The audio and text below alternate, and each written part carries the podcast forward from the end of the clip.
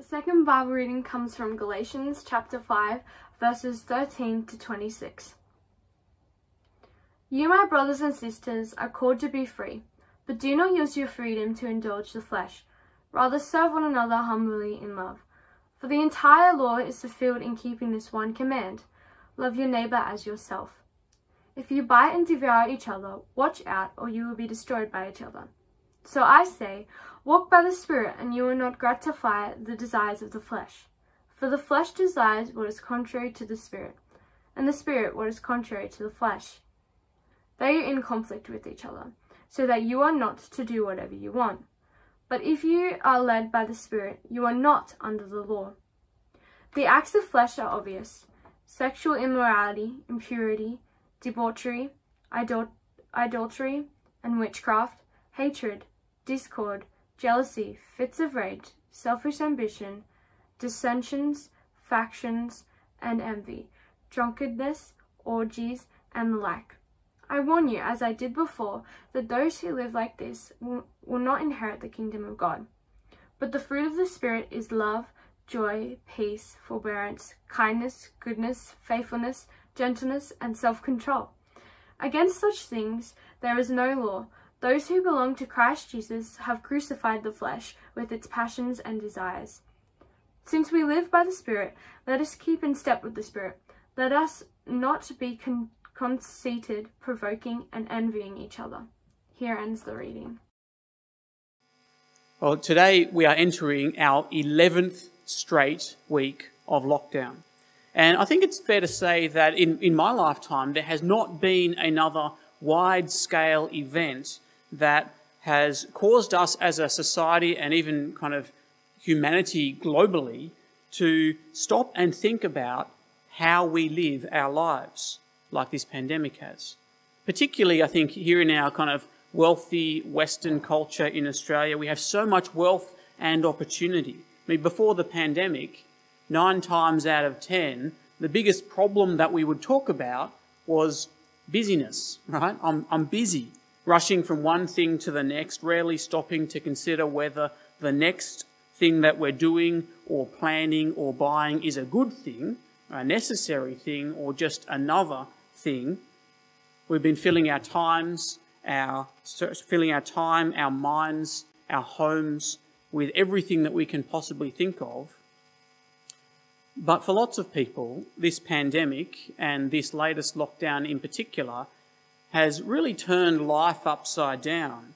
And it's taken away some of the regular things that we fill our lives with and the supports that we often lean on. And so it's causing people to think again about life and what matters, what we can rely on and trust in. Just yesterday, I saw a news article where the former New South Wales opposition leader, John Brogden, who's now the chair of Lifeline Australia, he made this comment. He said, We yearn for two things as human beings certainty and human contact. And both of those things are significantly lacking right now. And that's true, right? But before this pandemic, people rarely stopped to consider that. And so, what we're doing today and over the next three weeks is we're going to think together about some of the things that lockdown is causing us to consider and that the Bible also speaks into. And so that we don't waste this opportunity to let God reshape what we value and what we live for while He kind of shakes us out of our confident um, normality of how we normally live. So, the topic that we're looking at today, particularly in lessons from lockdown, is that relationships matter. Now, of course, we've always known that, right? We've always known that we are relational creatures, but in our kind of normal life, it's easy to prioritize other things and to take our relationships for granted. But now, this pandemic and this lockdown with its physical and social isolation is causing us to recognize that relationships are important. What we used to take for granted, we now realize is so precious and so fundamental to who we are. We need relationships. Now, obviously, our experience of this is different depending on our living situation and our work situation and our personalities. For some of us, perhaps the slowdown is helping us to kind of stop and appreciate the relationships that we used to take for granted. But more commonly, there has been kind of a widespread reported increase in loneliness and social isolation. Since the beginning of the pandemic, there have been a number of reports, uh, social welfare and, and medical reports, documenting the increase in loneliness and social isolation and the impact that's having both on mental health and physical health. Lifeline, Beyond Blue, Anglicare have all reported increases in people experiencing loneliness during this pandemic. And I'm sure that many of us can relate to that, or at least know people who are experiencing that at the moment. And it's not just a problem for extroverts. I've got a friend who lives alone, she's single, and she says that she's generally pretty comfortable with her own company. And yet she said that when she was staring down the barrel of this extended lockdown, day after day, week after week, of seeing no one, no incidental human contact, no hug from a friend or a family member, even for someone who says she's fairly resilient in her aloneness, she began to realize the awfulness of that reality. Lockdown and isolation is a big deal, particularly for people who live alone. Now, the severity of it, as I said, may be lessened for people who live with others in families or in share houses, or for people who still see others at work, but the reality is still there. We are such relational creatures, and the lockdown has really highlighted that and helped us to recognise that. But the flip side of that is also true. That is, the lockdown is also highlighting or exaggerating problems within relationships and the pain of bad relationships, particularly within, within households, and the intensity of increased contact with less people. As a kind of trivial example, one person who may or may not be in my family at the beginning of this lockdown said, I'm sick of only seeing you people every day. You know, families and share houses are often seeing increases in conflict while we see each other so much more. But far more seriously, this pandemic has also seen an increase in domestic violence. Calls to 1 800 RESPECT and other domestic and family violence service providers have increased during the pandemic. And you might have seen announcements from the police that are saying that fleeing from domestic violence is a legitimate reason to be leaving your home in lockdown. And so the, the lockdown is highlighting for us the potentially the potential negative aspects of relationships as well as the positive ones. And so all of this goes to the point that relationships matter. They are part of who we are as human beings. They have the potential for real joy and fulfillment, and when they're lacking, we feel the loss. But they also have the potential for pain and difficulty. So that's something that lockdown is teaching us, and it's something that the Bible also teaches us. But I want to suggest that the Bible speaks into that, but also takes it a step further and transforms and challenges what we think we know about relationships and why they're so important. See, the Bible doesn't just say that we're made for relationships and to need relationships, it says something even more significant. It says we are made for love. And I reckon that is what transforms our thinking on this topic. The Bible says that we're made for love in two directions vertical and horizontal. And most people are familiar with what Jesus says that every command of God can be summarized into love God and love your neighbor. Even people who don't read the Bible often know those words of Jesus. But I want to suggest that that actually speaks to something quite profound about how God has made us because it's what God Himself is like. See, it's no accident that relationships are an important part of our lives because God, who made us, is a God of relationship, or more accurately, a God of love. Another well known quote from the Bible is just three words God is love. God is love. But uh, kind of a simple idea.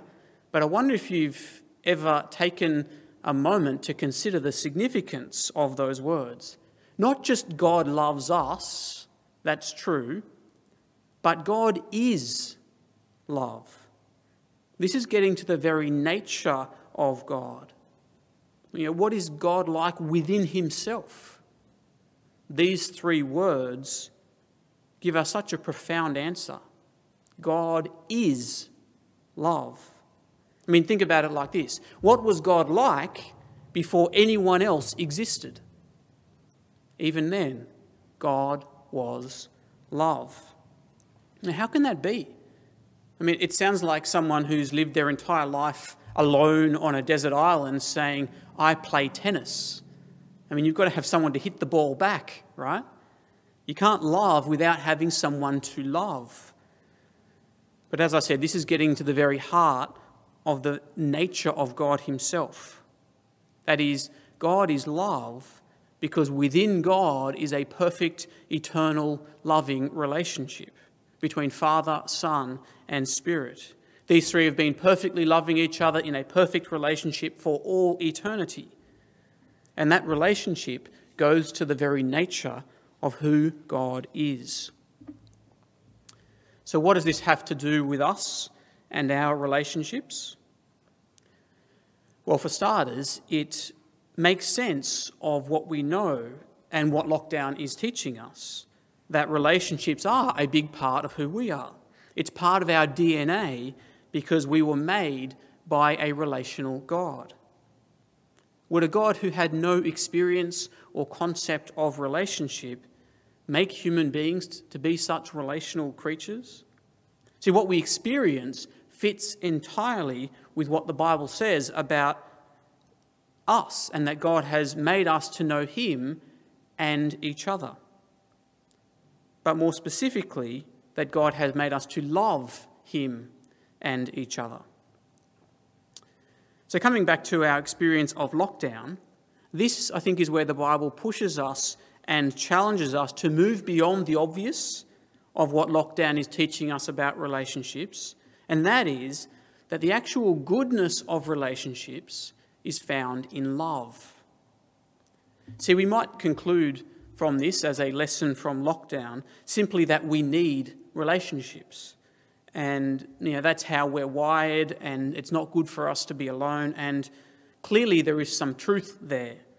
And even I would say that for those of us who enjoy the isolation, there is still something not healthy about it, particularly in the longer term. I've recently, during lockdown, been reading through the book of Proverbs, which has been uh, a wonderful thing to do. And I came across one proverb that I hadn't noticed before. Was Proverbs 18, verse 1. And it says this The one who isolates himself pursues selfish desires and he rebels, he rebels against all sound wisdom. There's some a real ring of truth in that, isn't there? And and I've spoken to people who've kind of recognized this in themselves. You know, it's fine to find to, to enjoy some alone time, but I was talking to a couple of people who were self-aware enough to recognize that when they constantly withdraw from other people, it makes them selfish and it's not healthy. And so now what they do is they deliberately push themselves to relate to others because they know that in the long run it's good for them and it's good for other people. So, yes, we are made for relationships and relationships matter, they're important. But that's not the whole story. At, at, the most basic level, there is a difference between a relationship and a good relationship. There is so much potential for both good and harm in our relational connections. And this is where the Bible cuts through with such a profound truth and where the goodness is actually found. That we were made to love others, not just to need relationships. And see, see the difference there? The difference between needing relationships and loving others. And the difference is that love gives rather than takes. Love looks to the other person and says, I want what's good for you. And the goodness of that is so profound that it can transform our relationships.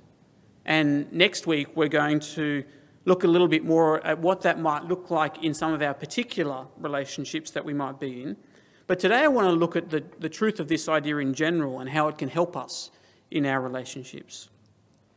And this is where we're going to finally get to the Galatians 5 passage, because those verses are really just unpacking what Jesus says to love your neighbour as yourself, the horizontal component of, our, of the love that we're made for. You can see the quote there in verse 14.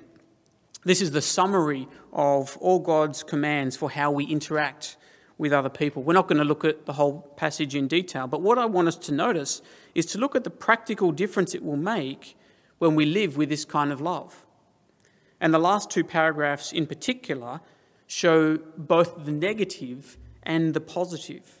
They're what we might call a list of vices and virtues. It's what the Bible calls the acts of the flesh and the fruit of the Spirit. But what I want us to notice with both of those lists is that they both speak to our relational capacities in different ways. So the first list in verse 19 to 21 is what it looks like when we're built for relationships, but we express that selfishly. That is, we express our relational capacities to satisfy my needs and my desires, or because I feel like my needs and desires are not being met. So, for example, in that list from verse 19, sexual immorality, impurity, debauchery. That's taking the sexual nature that God has given us, which is meant to grow the relational closeness between a man and a woman in marriage, and instead it's using that selfishly for me to satisfy my desires, which means using the other person rather than loving the other person. The other person becomes an object of my desire, and that is not love. Or again, hatred, discord, jealousy, fits of rage, selfish ambition, dissensions, factions, envy. Again, these are expressions of our relational capacities. They're all about me, but they're about me in relation to you. You're the opposition. You're the, the problem.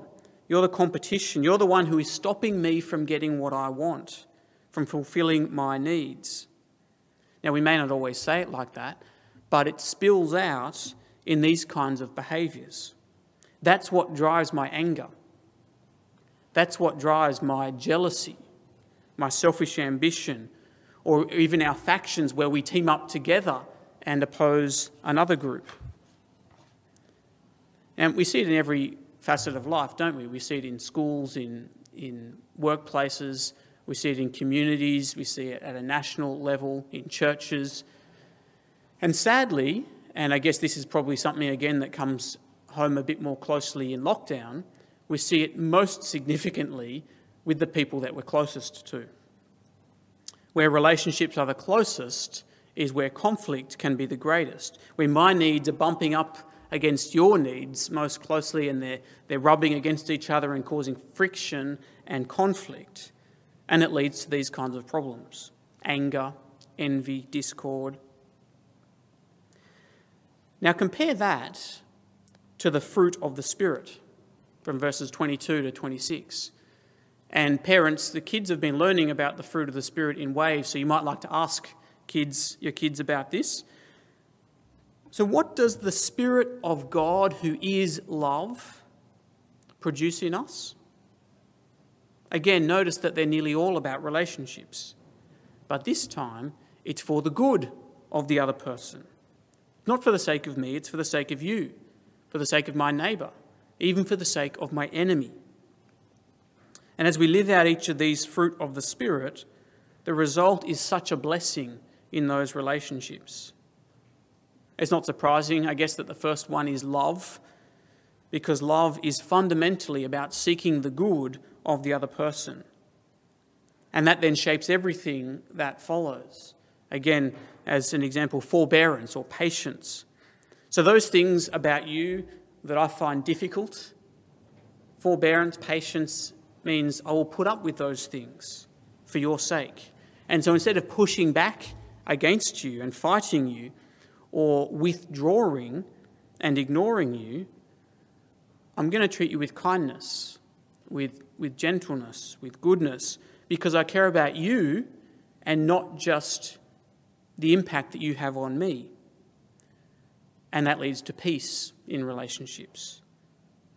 Or again, faithfulness, being reliable in your care for others, being someone that others can rely on, not being inconsistent. Even self control is about me, but it will benefit you. And again, think of what a profound blessing that can be. We're often talking about staying connected in lockdown, right? And that's a good thing. We talk about that a lot. This challenges us, I think, to go a step further and to think, how can I love others? Reaching out to others and staying connected is part of that. It's an expression of love because it takes consideration of other people, it takes effort for their good. But how good would it be if we let the fruit of the Spirit that it lists here, if we really were overflowing with these things, so that, they, so that love motivates our connections and enriches our relationships? This is how we can love the people around us, whether it's the people that are very close to us at the moment in our, in our households or who we're separated from but we can reach out to for their sake. Because that's what we were made for. We were made to love. Now, next week, we're going to come back and kind of see this, see again how this kind of love can be both a joy and a pain, that love costs, and that we can only love like this if we know the costly love that God has shown to us. But today, I thought I'd finish with a challenge. Hopefully, we've seen today that yes, relationships matter. We were made for relationships, and this lockdown is highlighting that. But more than that, we were made for love. And when we love others, we are following the very nature of God Himself. So, is it any surprise that relationships work best when I love others? And so the challenge is let's not waste the opportunity that lockdown is giving us to be more conscious of our relationships. And maybe even that it's giving us more time and more opportunities to be deliberate in our relationships, but particularly for love. And so, sometime today, Take a look again at those last two paragraphs in Galatians 5 the acts of the flesh and the fruit of the Spirit. Which of those things in those lists can I work on, can I change to help me to love the people around me, to help me to be a blessing to the people around me, getting rid of this and doing this so that love transforms those relationships for good? Will you do that? Will you let this lockdown? Be an opportunity for you to have relationships that are shaped by love. I'm going to pray that we will. Please pray with me. Heavenly Father, we instinctively know that relationships are such a big part of our lives, and yet we also acknowledge that we tend to express those selfishly that we want from relationships rather than give in relationships. And so, Father, help us to recognize that in ourselves. And we ask that, that your Spirit will produce in us the love that you have, and the joy, and the peace, and the patience, and the kindness, and the goodness, and the faithfulness, and the gentleness, and the self control that you would have us shaped by. And we do ask that this will lead us to be people whose relationships are transformed by love. And we pray these things in Jesus' name. Amen.